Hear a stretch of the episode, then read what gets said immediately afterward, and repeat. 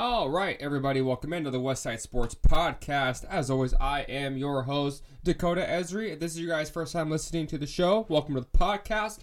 This podcast is free and available on all platforms Spotify, Apple Podcasts, Google Podcasts, Samsung Podcasts, iHeartRadio, Index, and much, much more. Today, we got a pretty good around the world section going on today overall. I got some fairly decent Mariners takes today. I got a fair amount of them. I want to dig into a couple players: Adam Frazier, uh, Luis, uh, uh, Eugenio Suarez, excuse me, Curt Casali edition.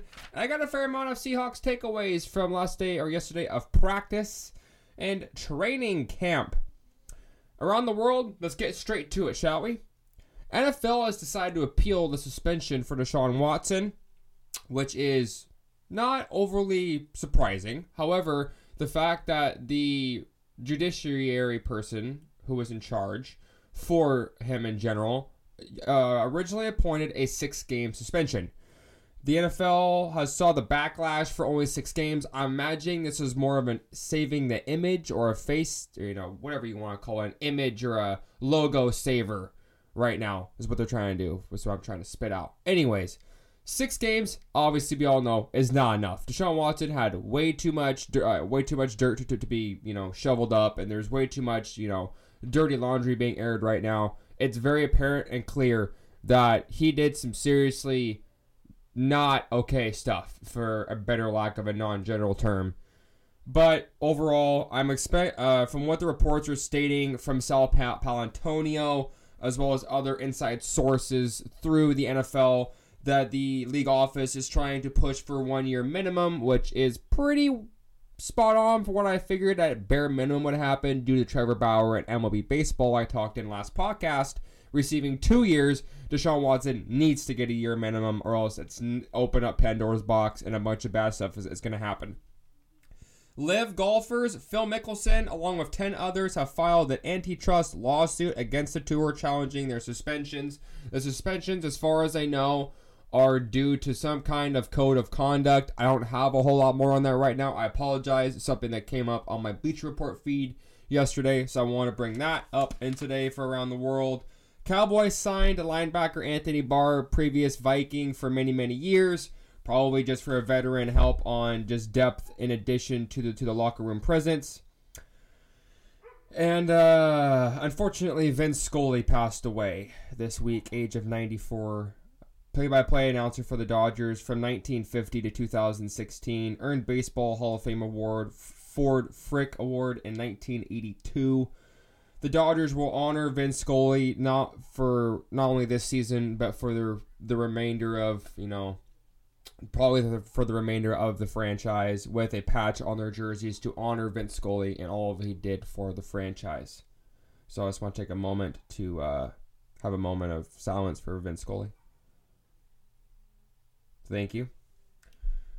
Uh, Mariners, Mariners, Mariners, Mariners. We got a lot to get into today. A lot of, this has been a uh, pretty big time for the Mariners recently. A lot of like a lot of good stuff's been happening. Uh, a lot of injuries have been happening. So with that being said, let's also just straight straight get into it, if we shall. Road trip was a success.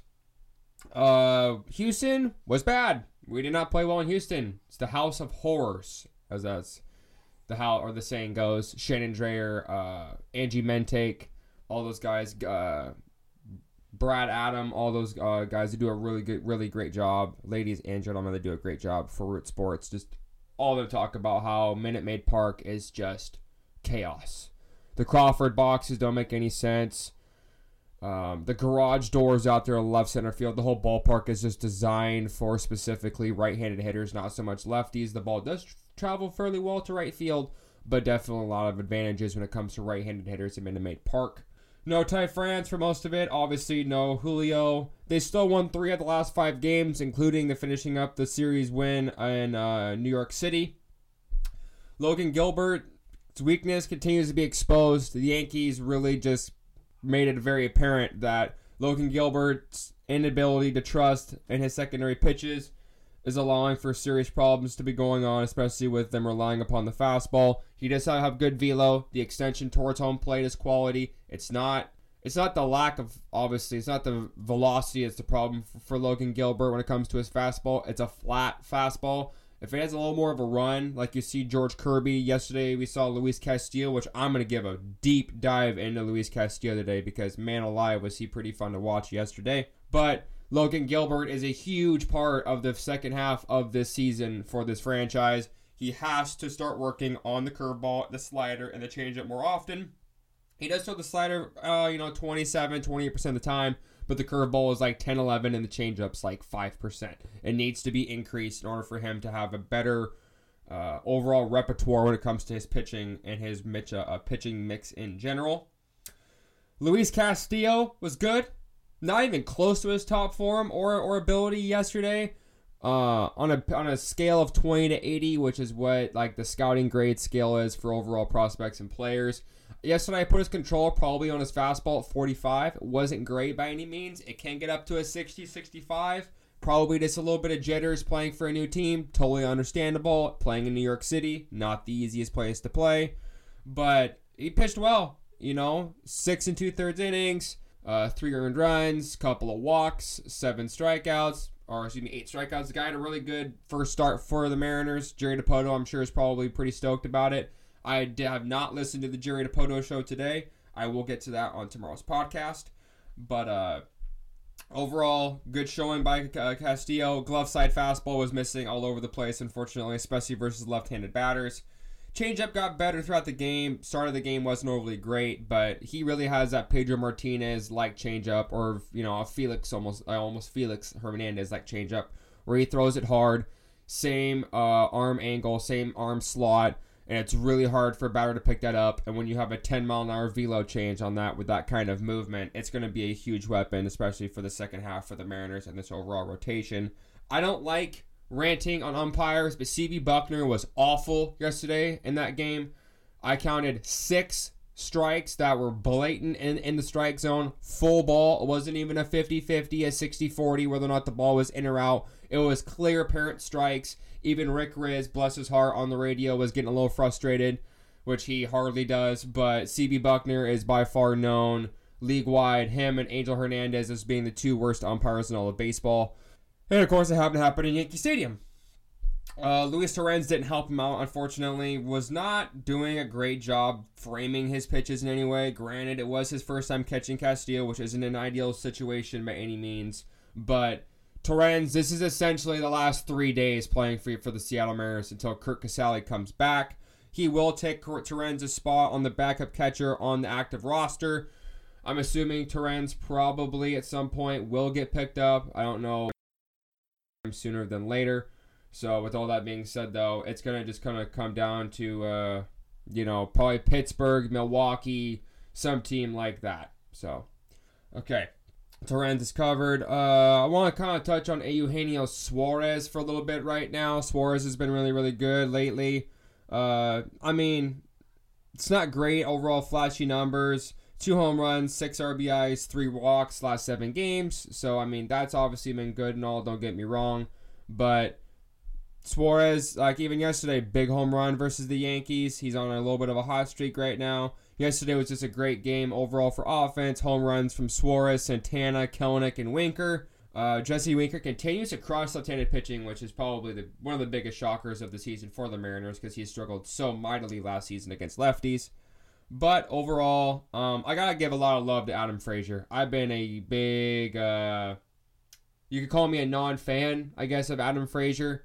Not the biggest supporter in the world, because he had a huge struggle in the first half of the season. It was really frustrating. A lot of people couldn't figure out why he was struggling as hard as he was, but he just was overall in general.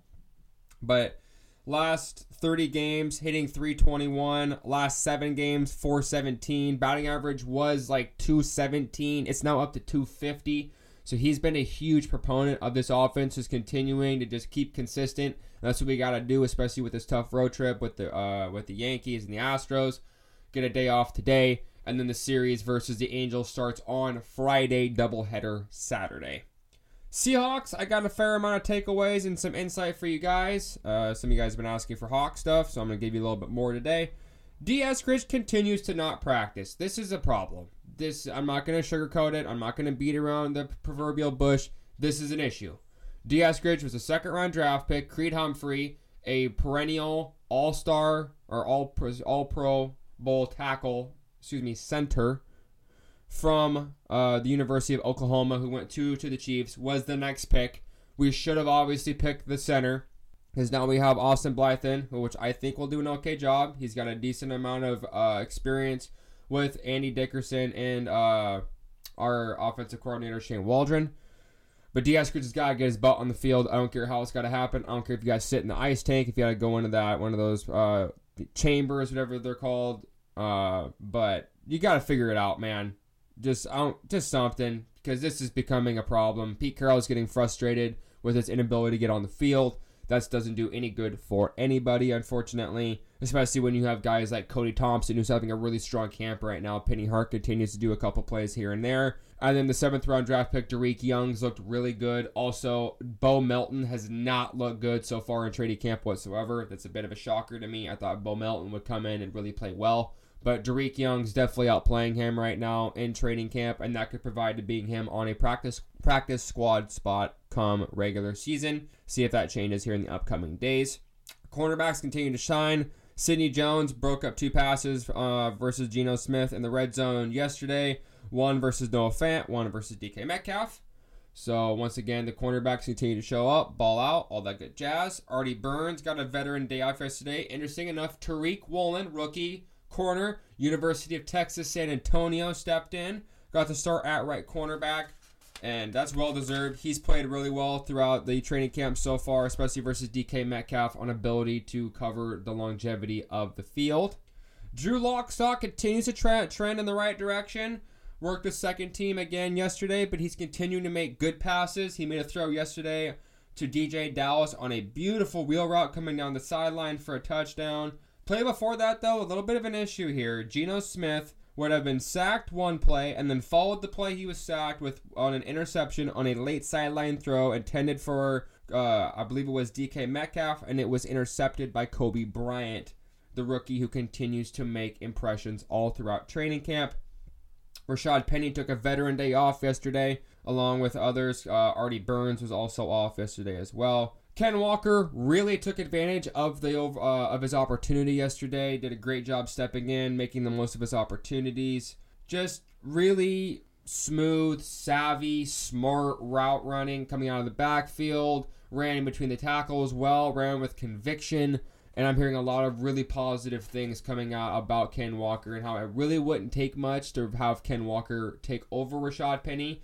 But all reports that Rashad Penny is in the best shape of his life. He's still in weighing at 237, but his BMI is down. He looks just like he really took care of himself well in the off season. Not sure if that he was doing that thing with Adrian Peterson, doing his workout routine that seemed to really help and boost him last off season. But overall, Rashad Penny and Ken Walker are going to be a very formidable duo coming out of the backfield for the Seahawks, which is paramount to success for this season, especially with the quarterback issue in Seattle. Another quote unquote tussle happened yesterday between Bubba Bolden and Travis Homer on what was called an overly aggressive hit, uh, which resulted in a shoving match. Pretty much what this comes down to is that guys just aren't used to getting hit. You know, it's like the second day of half padded practices. Players got to get used to, to, to the physical nature again. They kind of get accustomed to, you know, touch football, for better lack of a term. And, uh, you know, it's football. You got to figure out a way to figure it out. So Carl Taylor Smith, just want to give him a little bit of love a little bit of shout out. He's been doing a great job running training camp for Pete Carroll as he uh, continues to recover and come back from COVID. He, all accounts are that he is doing well, has again mild symptoms, and should be back sooner than later. And uh, overall, uh, the Storm have been playing fairly well. Won two of their last four ball games. I don't have last night's info quite yet. It was a late game last night, 7 o'clock but I will have a full deep storm section coming up on tomorrow's podcast, kind of giving you an update and uh, just overall uh, recap of how they are playing in the last week or so. And with that being said, that's going to be today's podcast. Uh, I'm still trying to figure out if you guys prefer a 15 or a 20 minute podcast. Please let me know. I will have a post up on Facebook, Sports in the Northwest, covering all this good jazz, giving you an update. There's a comment section down there for all you all you guys who want to leave comments or topics or ideas or just overall um, just any any comments are appreciated. More I get, the, the the better it is for me. I appreciate your guys' feedback and all, all that good jazz. Thank you so much for continuing to listen. Thank you for the new subscribers. Again, this podcast is free and available on all platforms Spotify, Apple Podcasts, Google Podcasts, Samsung Podcasts, iHeartRadio, Index, and much, much more. I will have a podcast coming out tomorrow, covering, uh, covering a little bit more. Probably do a state of the farm tomorrow, kind of cover some prospects. There's been some prospect promotions for the Seattle Mariners. Do some more Seahawk takeaways. And uh, overall, nice off day, rest day for everybody. Uh, besides for obviously the Hawks, they're gonna uh, do some more training camp stuff today. See how well that goes. Uh, and as we always get out here with saying the simple thing: see us rise. Mariners play some good baseball. Angels are coming into town. Seahawks enjoy those padded practices. Go Hawks!